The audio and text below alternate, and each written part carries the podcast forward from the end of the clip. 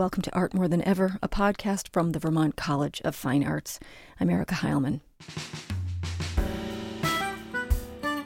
Today, a conversation with artist in residence, Eshrat Erfanian. Erfanian works in video, installation, digital photography, and painting, and interesting combinations of all of the above. She's fascinated by new technologies and how they are changing the way we experience images and the very meaning of images. In this conversation, we talk about how her art making evolved, and we begin in her childhood in Iran. Welcome. Do you have a story or a memory of a first impulse to take what you're seeing or experiencing and make something? Yes, as a child, I remember that I spent a lot of time in the garden in summers with my grandmother. And the very first time I remember that she put me on a bed under a very large maple tree, and I was looking up to the sky and could see the contrast between the blue of the sky and the leaves of the tree and the gentle movement of the wind through it. And I remember clearly I must have been five or six years old, dreaming about reproducing it. Why did you want to make something from that moment? I don't know. I think I grew up in the in the seventies, sixties, seventies, and um, spent none of the uh, distractions that they exist now for kids didn't exist. I spent a lot of time in summers in the summer house with my grandmother. I had two younger brothers and two older sisters. So they were off to their stuff, and the rest of us would be spending time in the garden with my grandmother. And she would basically read us stories, and then we were left to our own discoveries. So I spent a lot of time on my own, looking and I'm very comfortable sitting in a corner watching things. So, and I grew up doing that. I guess the love of looking at things. Did the impulse to make things lead to the tools, or did the tools lead to the inspiration to make things? In other words, what was the trajectory to arrive to mixed media? And, and was that a kind of coming home? Was that a arriving to a place where you thought, "Oh, here it is. This is what I want." It is never a moment that you think you're at home, because if it is, then you're done with.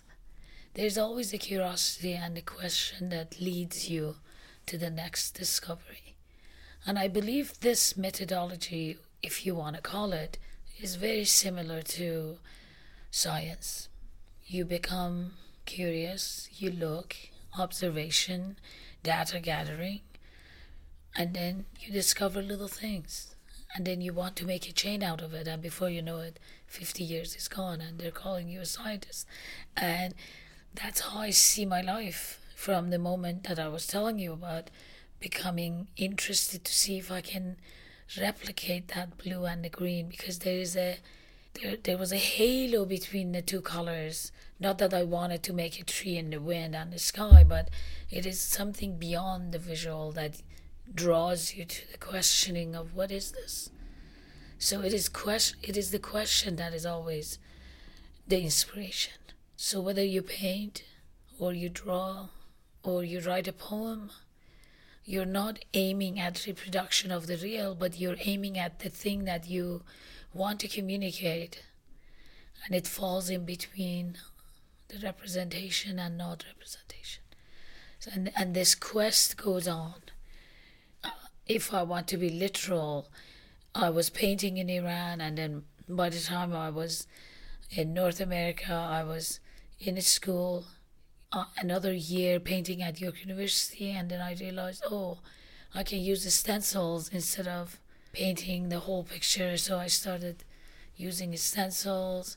I was getting to understand the mechanical reproduction of the image, and it was already mid mid 80s, early 80s. And by the time I made it to New York to the Whitney program, there was already, we were buying our laptops. So the switch between a paper and a pen turning into laptop and cell phones was so quick and I was in my early 30s, I was curious. It was naturally for me, it was very, it was a very natural transition for me to follow where the images were. And images were happening on laptops, somewhere that wasn't tangible anymore.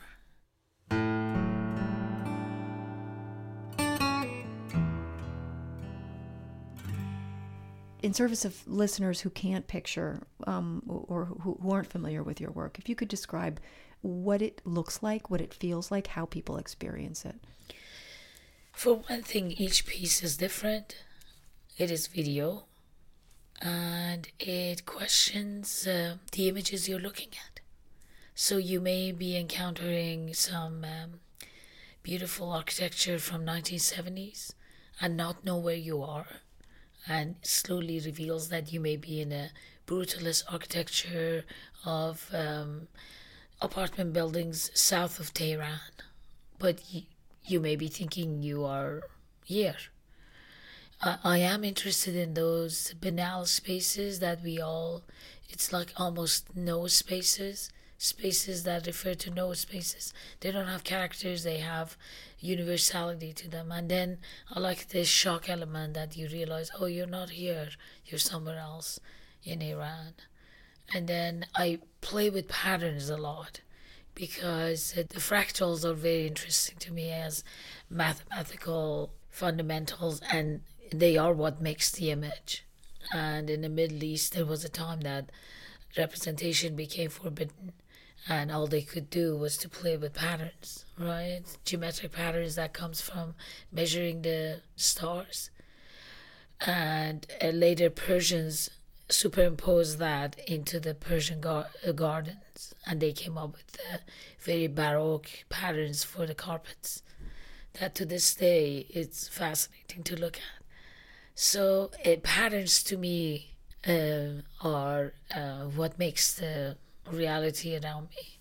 So I often present an image that in motion turns into a pattern and the pattern turns into another image. So it's almost like a rhapsody of images. What's the connective tissue from one work to the next? Or how do they lead one to the next and what do they have to do with each other?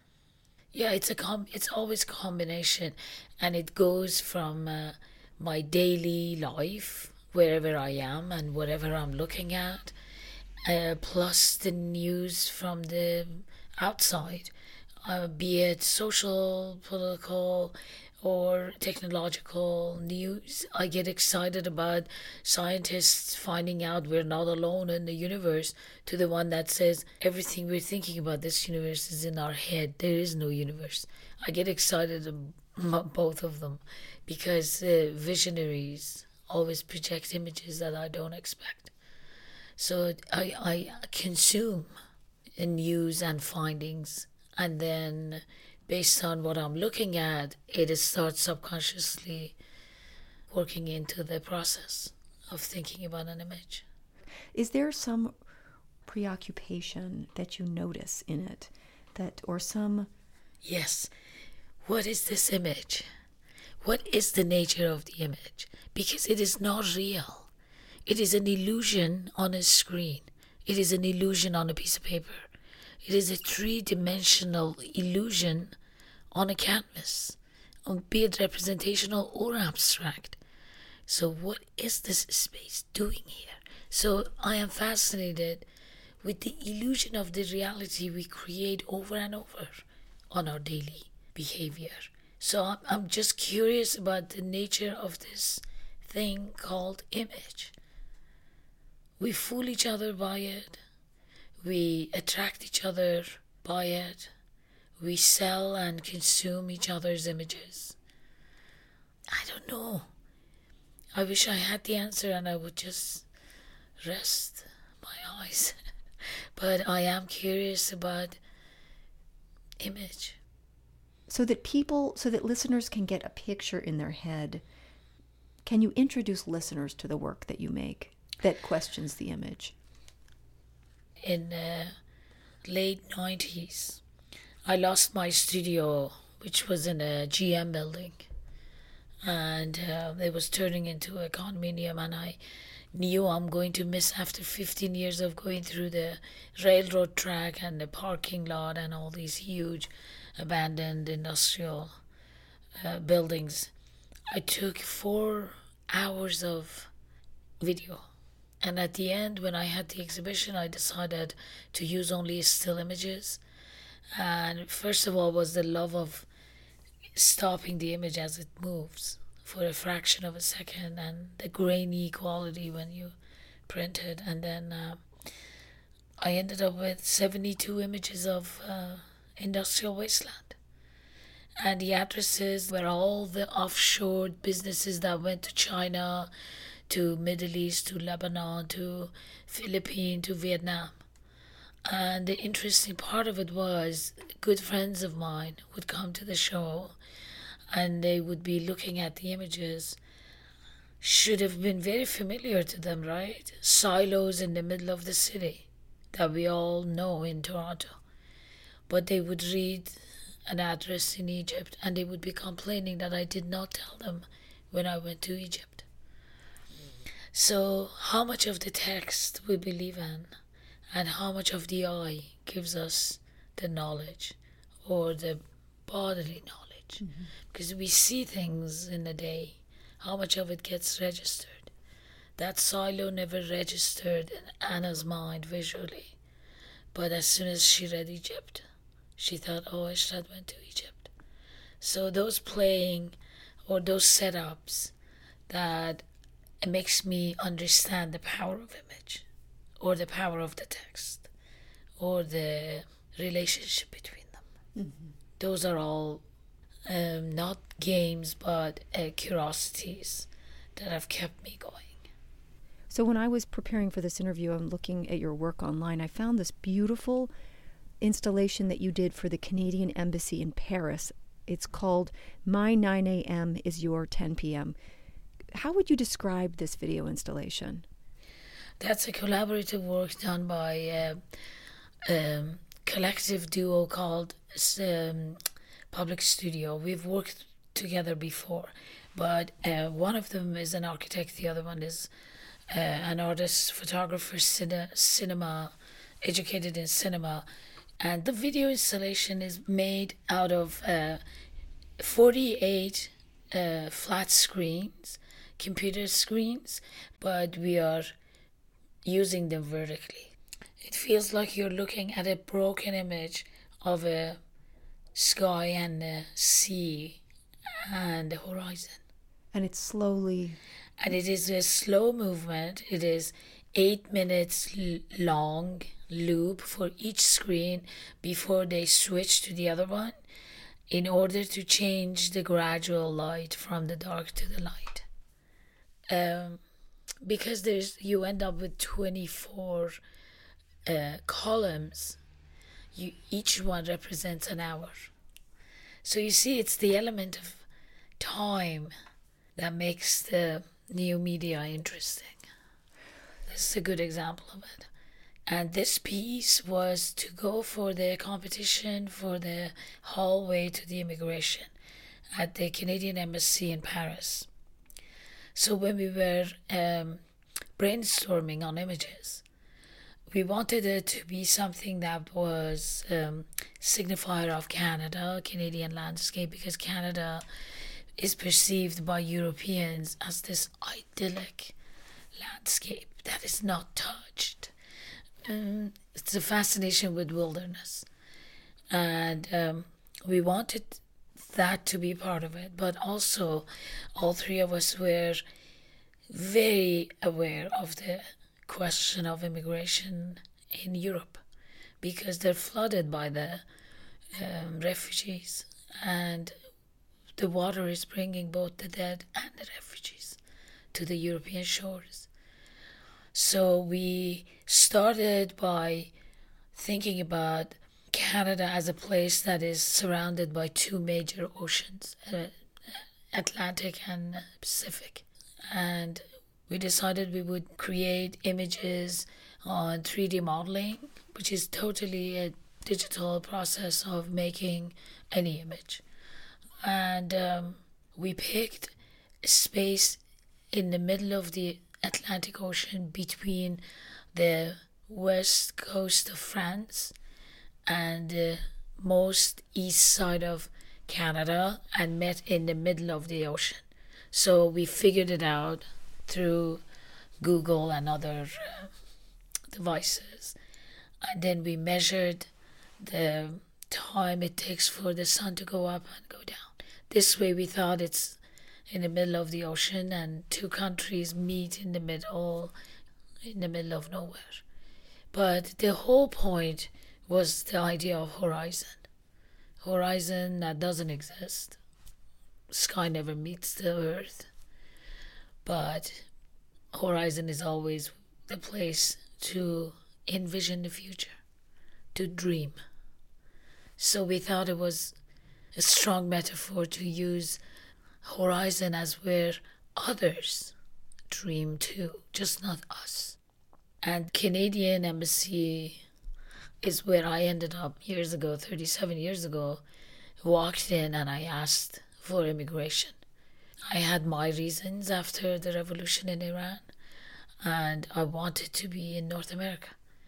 So if you have a deadly war going on in, let's say, Syria, I put myself in that position all the time that I will have nowhere to go but to run for myself and my family. And I would run till I feel safe. And for me, it was so right to talk about Horizon as a place and then having doors opened to the ones who want to use that horizon as trajectory for their future.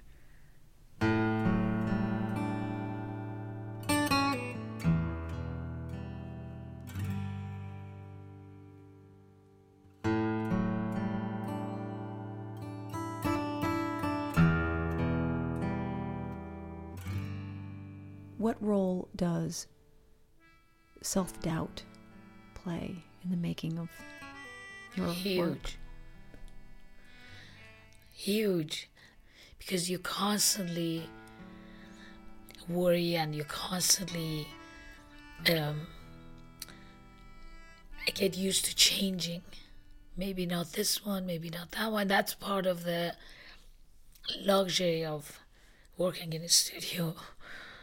But it's a pleasure for me to go into the studio or start a project knowing how much I can be in control and come up with idea. And then it's like a little plant. You start the seed not hoping it's not to grow but it will grow at its best. And you give it everything you have.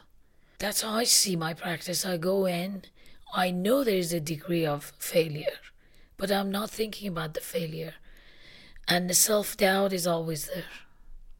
You talk you describe it as a seed, it's an idea, and you can be confident that I mean, you've done it enough to know that if you mm-hmm. feed something, it grows. It may be misshapen, it may not be what you wanted it to be, but it does it does Grow and surprise you. You do your best. And in the process, it has technical difficulties.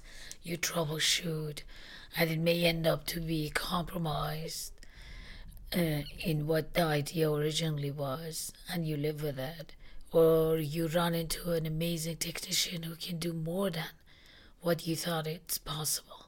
And then it becomes an amazing collaborative work. And it goes beyond and above the expectation. It's funny, you are pointing at a process now that is becoming more and more collective because this technology is offering so many uh, new possibilities as we speak for sound, for editing, for production possibilities that no one person can do all. And so, on my way to finishing the work, I need the sound person, I need the recording person, I need the makers, and I need technicians to tell me how to do things if I want to work with this certain technology. Well, it's it's I, that was one thing I was going to ask, which is when you are making something that requires somebody else's participation, by the end, whose work is it? A collective work. But right now, the ideas behind the work are as important as the making of the work. So if the idea is mine, it's still mine. But it is becoming like a cinema. When you have a director, then you have scrolls of 500,000 people helping. Who directed it really? One person. So it is becoming almost a collective behavior, and I see myself as a conductor. That was Eshrat Erfanian. Eshrat was a visiting artist for the summer 2017 visual art residency at the Vermont College of Fine Arts. Her work has been exhibited all around the world, and she's a recipient of many grants from the Canada Council for the Arts and the Ontario Arts Council. To learn more about her, you can visit vcfa.edu. The music for Art More Than Ever is from Scott Barkin, a guitarist, songwriter, and also a graduate from the VCFA composition program. Links to his work can also be found on our website, vcfa.edu. If you like the show, please consider writing a review on iTunes or spreading the word uh, among your family and friends. This helps new listeners find the show. This is Art More Than Ever, a podcast from the Vermont College of Fine Arts. I'm Erica Heilman. Thanks for listening.